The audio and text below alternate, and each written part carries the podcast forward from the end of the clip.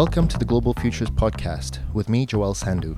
The novel coronavirus, COVID 19, is grabbing news headlines across the world. While medical experts have not fully understood the virus and the estimation for a vaccine to counteract COVID 19 is expected for 2021, its impact and devastation is being felt in many parts of life. Death tolls across the world are rising. Governments are struggling to rapidly increase staffing and equipment to keep up with the growing number of people falling ill. In a number of countries, Schools and offices are closing their doors. Public gatherings and conferences are being pulled, and travel restrictions are being put in place. Italy is in a complete lockdown. Just recently, President Trump issued a 30 days travel ban into the US from much of Europe in a bid to prevent further spread of the new coronavirus. What makes COVID 19 so different from other epidemics and pandemics?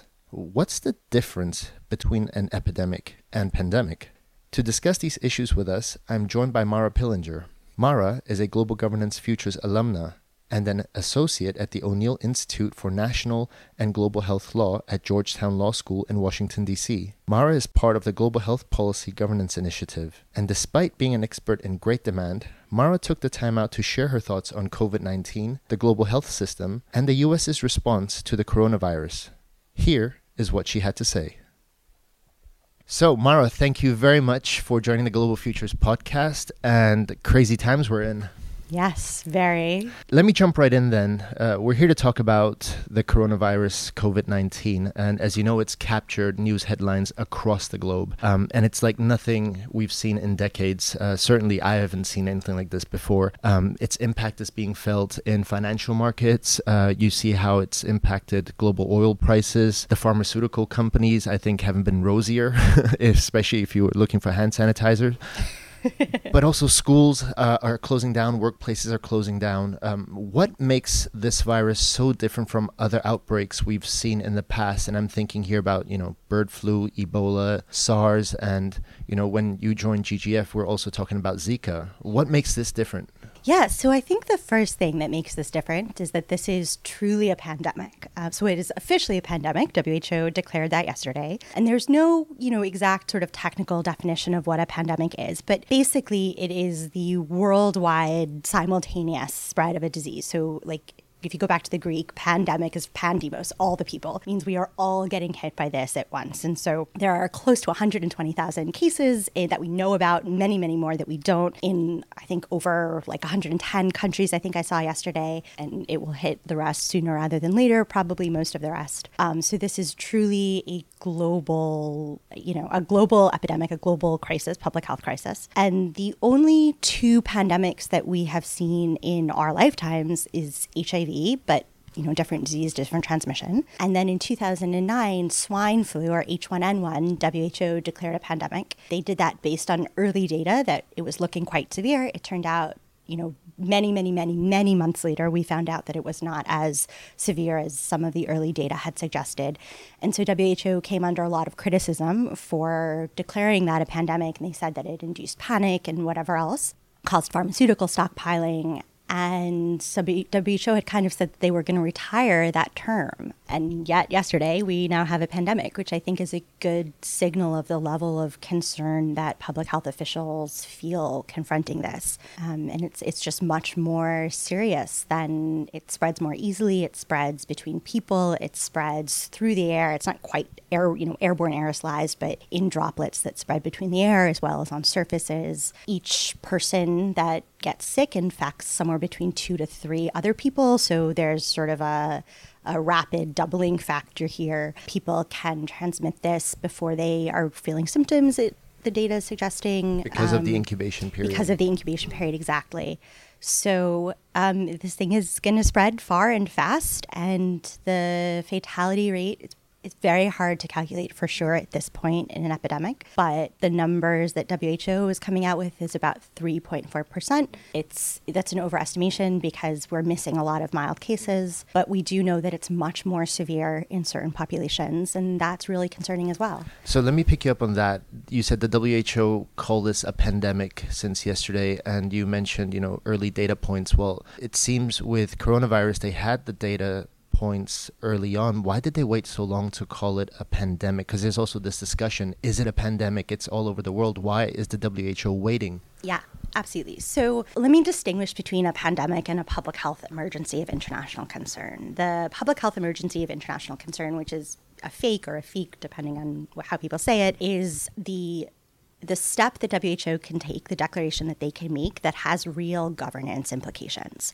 And they did that fairly early on. There was criticism that they didn't do it quickly enough, but since the new international health regulations, which is the body of international law that governs how we respond, prevent, and respond to infectious diseases and other health threats. Since those came into effect, the new revi- revised version came into effect in 2005, there have been six PHEICs declared. And this is the second fastest that they've done it. So they moved pretty fast, um, met, waited for a little bit more data, and then their second meeting, they made this declaration. The pandemic declaration is, is doesn't have real governance implications. It doesn't change the authorities the WHO has. It doesn't put measures into place um, internationally to sort of have public health advice from WHO or anything else that that comes with a public health declaration, a public health emergency declaration. Um, so that piece has already been there. The pandemic thing is really more descriptive and just sort of raising the the level of expectations about what it is that we're facing. And so WHO has held off in in calling this a pandemic because of the concern one that it induces panic which you know, seeing the lagging responses of some governments, maybe we need a little bit more of that. Um, exactly. And also because they were afraid that calling it a pandemic would send the message that the virus can no longer be contained, that we can no longer get out in front of this, that basically we're now at the mercy of this virus and, you know, can do nothing but sit and wait to all be infected or, or whatever else. Um, and they didn't want to give that impression that there's nothing that we can do, there's nothing that governments can do. But I think it's important that they have made the declaration because while there is still a lot that governments can do and that individ- even more that individuals individuals can do. We're moving into, at least in the US, arguably in parts of Europe, sort of there are different stages of what a public health response looks like. And we're moving into this place where we should still be doing everything that we can to contain it, but also requiring mitigation measures. And at the point where we need to accept that a lot of people, you know, millions and millions of people potentially 40 to 70% of people in the world are going to get this, and we need to be prepared to deal with that. Well, talking about Europe, right? Um, you know, I live in Berlin, and yeah. the situation there is become severe. The chancellor has come out and said, you know, be prepared. You know, up to 70% of the German population, which is about 56 million people, could be infected. And we're sitting here in Washington, D.C., the capital of the U.S., and in the past couple of days just walking around i feel like you know people talk about it. It's a point of conversation but it's um, the reaction is not as um, crazy as, as what's happening in europe. Can you give us a sense of how the us health authorities are dealing with covid-19 and what are the challenges here in the us sure. So let me start by saying that the the response in the us is kind of running at two levels. Public health experts are really really concerned we are really concerned because we are concerned about the capacity in our healthcare system, in our hospital system. We have exceptionally high quality of medical care. We don't have a very good public health system um, in the sense that you know the ability to reach out to people in communities to help ensure that people are able to access the care they need. We obviously do not have national health insurance, so there are questions about you know whether people have insurance or not, what that insurance covers, what the costs are. So there are a lot of barriers to entry to our health system. There are a lot of access problems, and then there's limited capacity within the hospital system. And that's true in the US, that's true in Europe, that's true everywhere. It's also unlikely that we will be able to scale up capacity in our healthcare system with anywhere near the speed that China was able to do. And because this is happening everywhere in the world, there is a global shortage, or will be a global shortage of personal protective equipment, a global shortage of, you know, uh, machines for testing and stuff like that. So that also kind of creates supply problems. And the, there was a slide that came out from the American Hospital Association, I think last week, um, that estimated 96 million. And again, you know, this is an estimate. This is these are projections. They are our best guess based on what I know or what we know. Sorry, not me. I'm not the one doing this math, um, which is a good thing for everyone. and um, you know it they shouldn't be taken as gospel but the projections, the best guess of epidemiologists right now is about 96 million cases, just under 5 million hospitalizations, 4.8, about 2 million people in intensive care, and around 480,000 deaths. If you look at this 40 to 70% estimate for the US population, 330 million people, that is even higher than what the American Hospital Association is projecting. It's between 130 to 230 million infections. So this is potentially going to affect a lot of people. And, you know, that's on top of flu season, which already strains our hospital infrastructure. So we, you, you've seen the hashtag floating around, I'm sure, flatten the curve. It means slow the spread, slow the pace of this epidemic. At some point, people are going to be exposed. At some point, most people are going to be infected. Very many people are going to be infected.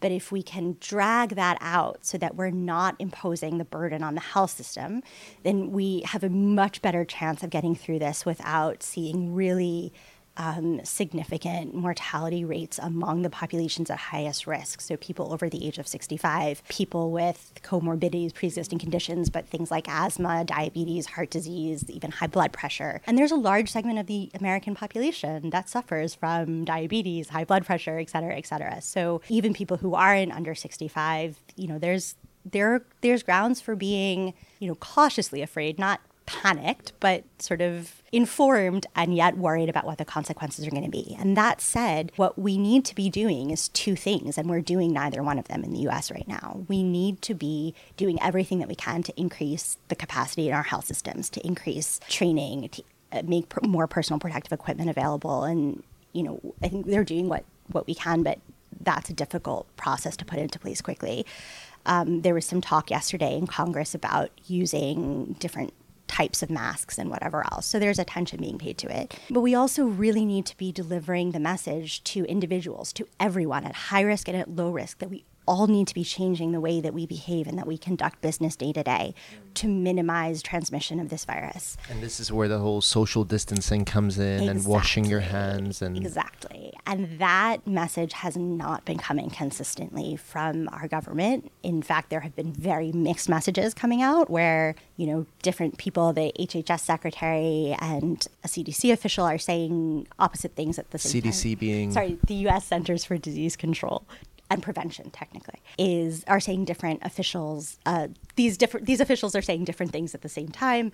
The president has been very much downplaying the severity of this. Um, at one point you know he called the the not the disease itself but the panic a hoax um, saying that we have all the test kits we need which is patently not true um, saying that this is not going to be severe, it's going to go away with warm weather, which we have no evidence to suggest that that's the case. You know, his hunch is that it's not very serious. Well, not sure that that's a great basis for making public policy decisions.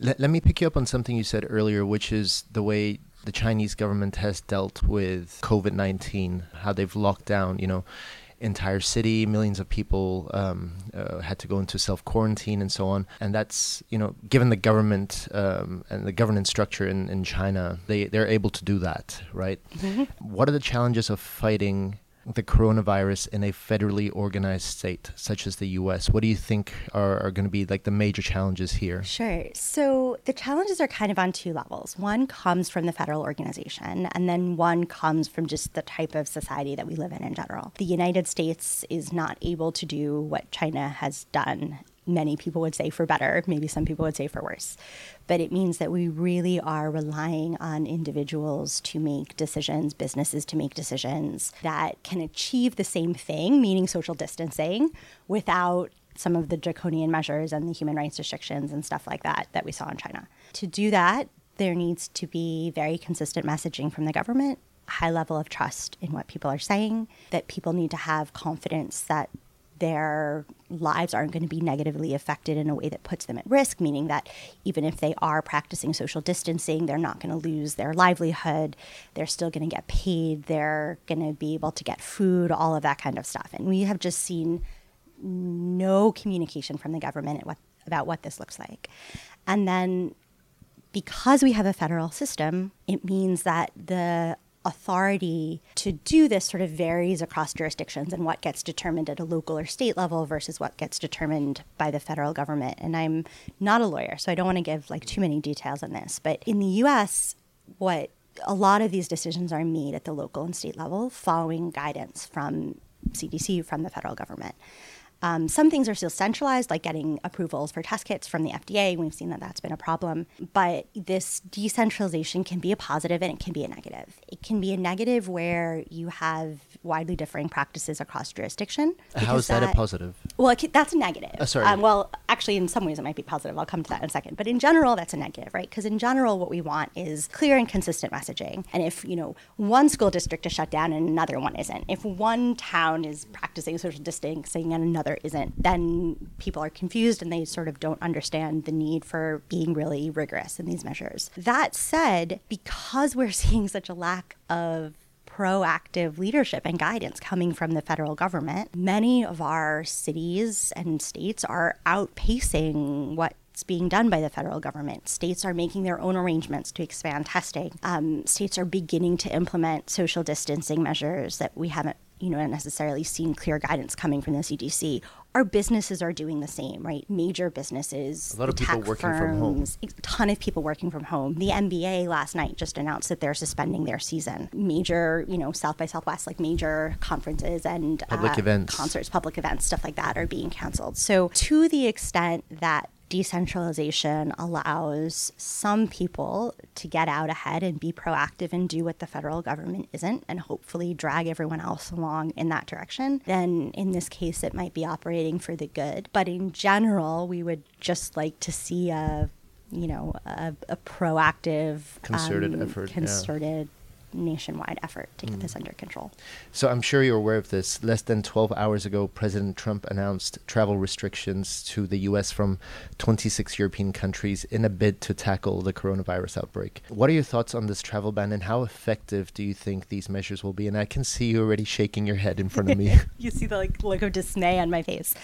Um, I'm really concerned about this for two reasons. One, travel bans are never terribly effective, but at this point, in the pandemic, we are past the point where they make any difference. This virus is spreading in our communities, um, and it, to implement a travel ban at this point is really a little bit like standing under a waterfall and then like yelling because somebody is splashing you with their hand. Like, yes, they're getting water on you, but they're really not the source of your problem as long as you're standing under the waterfall, right? And and that's what what this that's is doing. That's a really good image to have. Um, yeah. There, thanks. So you know, it is and I, it, it is also concerning, it is misguided. It is also concerning because it is diverting attention and focus and resources from the response that we need to be having. To the extent that this substitutes for the kinds of proactive measures that I was just discussing and gives the president, if not anyone else, a false sense of security, then this is a waste of our a waste of our resources and therefore is not just not beneficial, it's actively harmful. So you, you have a great deal of experience working in the multi-sectoral global health area. And I get the sense of, you know, that you've already given us a picture that, you know, the international community nationally and, you know, even locally, we're not doing what we should have been doing before. So I, I get that sense. Um, but you also have particular experience in West Africa, and this is part of the world that we haven't heard too much about when it comes to COVID nineteen. Do you see, you know, the African continent being well equipped to to address the threat of COVID nineteen? No, I don't. Although I'll quickly add that I don't think anyone is well equipped to address this threat right now. I mean, I just talked about the capacity issues in the U.S., so this is in no way um, should be taken as a as, as criticism of what what African authorities are doing. Um, after the creation or after the Ebola outbreak in West Africa, we saw the creation of an African Centers for Disease Control, African CDC. And from what I understand, they've been um, really, really active in trying to expand testing capacity across the continent and training labs to perform the test and really doing everything that they can to scale up capacity. But you know, I just went on about the the capacity and resource issues that we face in high income countries then stack that against the capacity and resource issues that low income countries face perpetually across the board and and so no is is the short and sad answer. And I'm also a little bit concerned that, um, and WHO has is very concerned and has been very vocal that what because this is a pandemic happening everywhere at once, what we're going to see is really a look to your own response, where countries, governments are rightly focused on what they are doing to protect the health of their own citizens, but that that removes the attention and emphasis and aid dollars and whatever else from what we also need to be doing to protect the most vulnerable, not just in our own countries, but around the world, um, and lower income countries that need massive help in scaling up capacity to be able to address this. I'm, I'm afraid that the attention to that won't be there. I want to come back to the issue of travel bans. Um, and you recently published an article titled Viruses or Virus Travel Ban Are Inevitable but Ineffective. And you published this with Foreign Policy. And for our listeners, I'd say do find this piece, read it. Um, it's highly uh, interesting. I found I've learned a lot from it. Now, in the article, you argue that when the WHO declared coronavirus uh, outbreak a public health emergency of international concern, more than 70 countries responded by imposing travel ban restrictions against China. And then you go on to say that global health experts overwhelmingly decried travel and trade restrictions as bad policy and irresponsible violations of international law. Uh, yet we see governments continue uh, implementing such restrictions, even though you know the scientific community uh, and says you know this it's harmful for for economic self interest. Um, and, and doesn't make sense.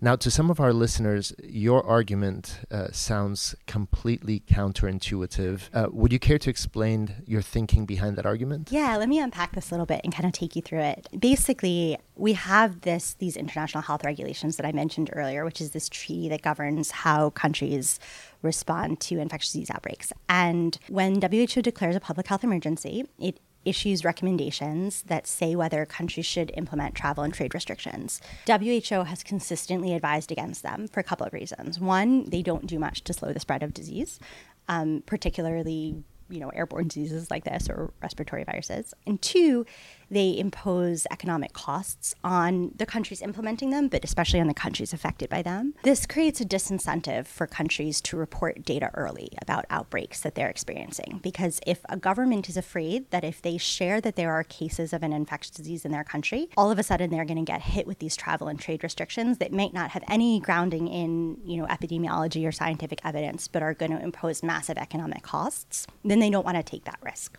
It's a little bit counterintuitive because once an epidemic gets out of control, you can't hide it anymore, and the economic costs are going to be imposed anyway. But we're afraid of consent of creating this disincentive for early reporting. And you know, every time WHO says don't do it and countries go ahead and do it anyway, that weakens the international legal regime. And that is also a concern. The catch, though, is that the idea of travel restrictions makes a lot of sense on a kind of a common sense or like a logical level, right?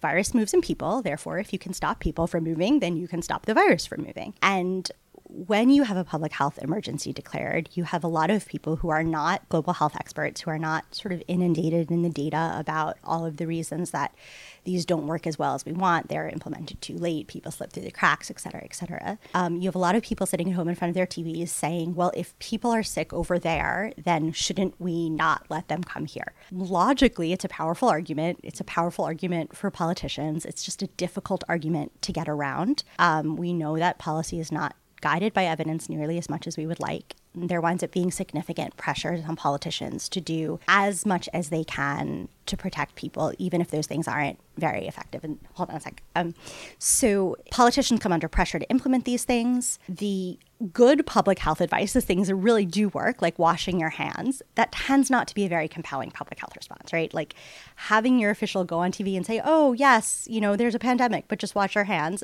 doesn't do a lot to build trust. Creating fear and undermining trust in public health officials' ability to respond is itself a dangerous practice. So, what I write about in the argument is just in the article is just that because there are all of these political incentives working in the direction of travel restrictions, we should continue to. Oh, sorry, I should also add that a lot of the restrictions that we were seeing in this case in particular are coming from the private sector. So outside, sort of, you know, make making decisions for business reasons, which is outside of the, the scope of what the international health regulations cover. We also saw China implementing massive measures to restrict travel within the country and also advising that Chinese citizens not travel abroad.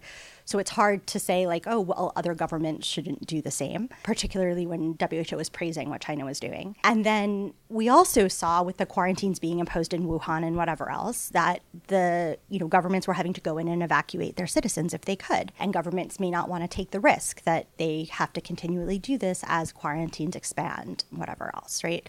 So for all of these, that's another sort of reason for travel restrictions. If we can't make sure that your, if government can't make sure that its citizens are safe abroad, then they are going to advise citizens not to travel abroad. So for all of these reasons, I think even though public health officials should continue to advise against travel restrictions, we should also recognize that they're likely to happen even against the advice of public health officials and start thinking and talking about what we can do to mitigate some of the like damaging externalities of those restrictions. In listening to what you just said and having read your article, I, I can't help but think, you know, if I look at the Chinese example, uh, uh, the, how the Chinese government has dealt with it, and they have uh, restricted traveling, and we have seen now the numbers really coming down across China. And I think it was this morning, uh, the health authorities there have said the infectious rate in um, Wuhan has now come down to just double digit which is, you know, a massive drop.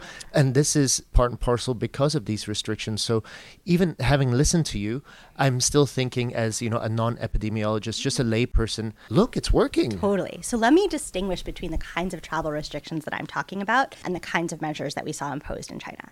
What I'm talking about are restrictions on people traveling between countries, not social distancing measures, not a cordon sanitaire, which is what we saw in Wuhan, not um, more rigorous quarantine measures, right? The idea is something akin to what, you know, the kind of thing that Trump just did with Europe, right? The only way that preventing people from crossing your borders is an effective way of stopping disease is if the only source of disease is coming from outside your borders. And if you can really prevent everybody from doing it. Otherwise, if a few people get through, enough people get through to seed an epidemic in you know in a country locally so that you have community transmission then you're off to the races and it doesn't matter really if people are crossing borders anymore the because you pass that threshold pa- exactly the time that you gained is like a matter of days in one direction or another also it assumes that we know exactly where the virus is and therefore can prevent everybody at risk from crossing a border. And we've seen that that's not the case, right? Like initially, this was in China. But it spread at this point probably quicker than we know. And then you had people getting sick in Italy and potentially traveling to the States before there was a travel ban or traveling elsewhere, right? Um, people coming from Iran. We can't, with a virus that is not easily visible, like this one, where there's a lot of mild cases, a lot of um, you know people who just don't register as sick, then you you're kind of perpetually chasing after it, and it's always ahead of you. And if it's always ahead of you, it means you don't know where it is, and you can't stop people from coming from there. I have to ask you one final question in light of the upcoming presidential elections here in the U.S. and you know we've seen the Democratic Party conventions going on and and mm-hmm. and so on, and now you know the news is hit by by COVID nineteen, and it's reached the U.S. at a politically important moment. Um, do you see this virus having an influence on the upcoming election?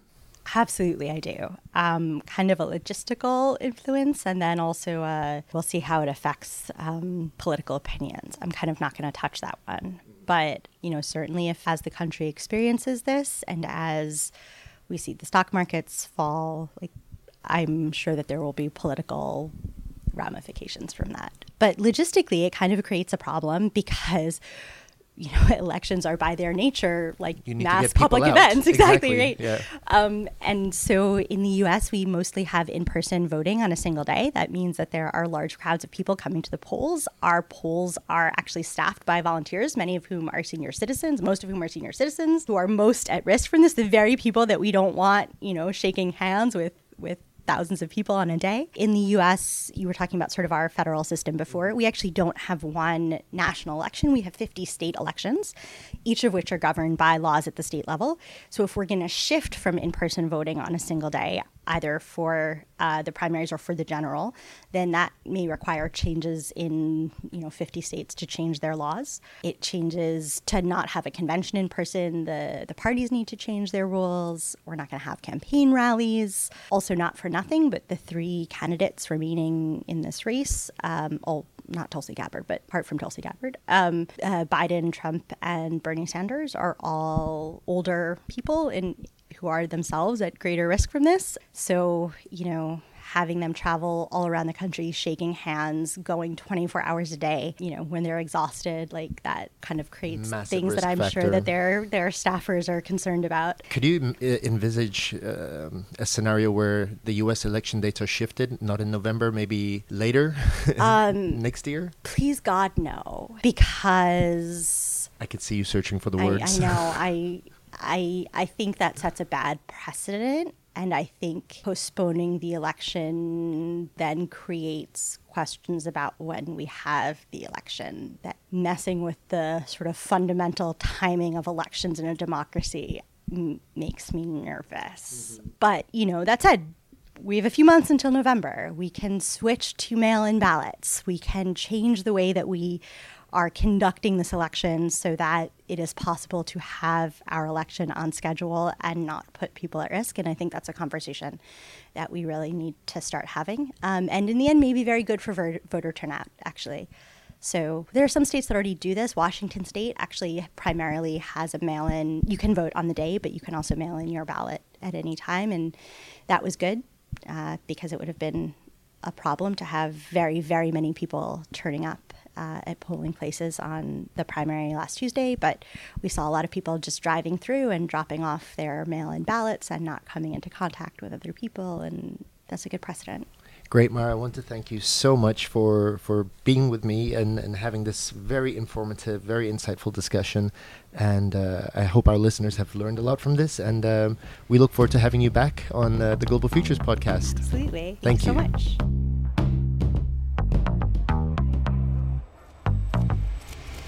This episode of the Global Futures podcast was presented by me, Joel Sandhu, and produced by Sonia Sugrabova with support from Hannah Sophie Bollman from the Global Public Policy Institute. Our guest today was Mara Pillinger. If you like what you heard, you can find more Global Governance Futures podcast and a suite of GGF products, including scenario reports, opinion pieces, and interviews, as well as other podcasts, by visiting ggfutures.net forward slash analysis. Until next time, stay healthy, and we wish you all well.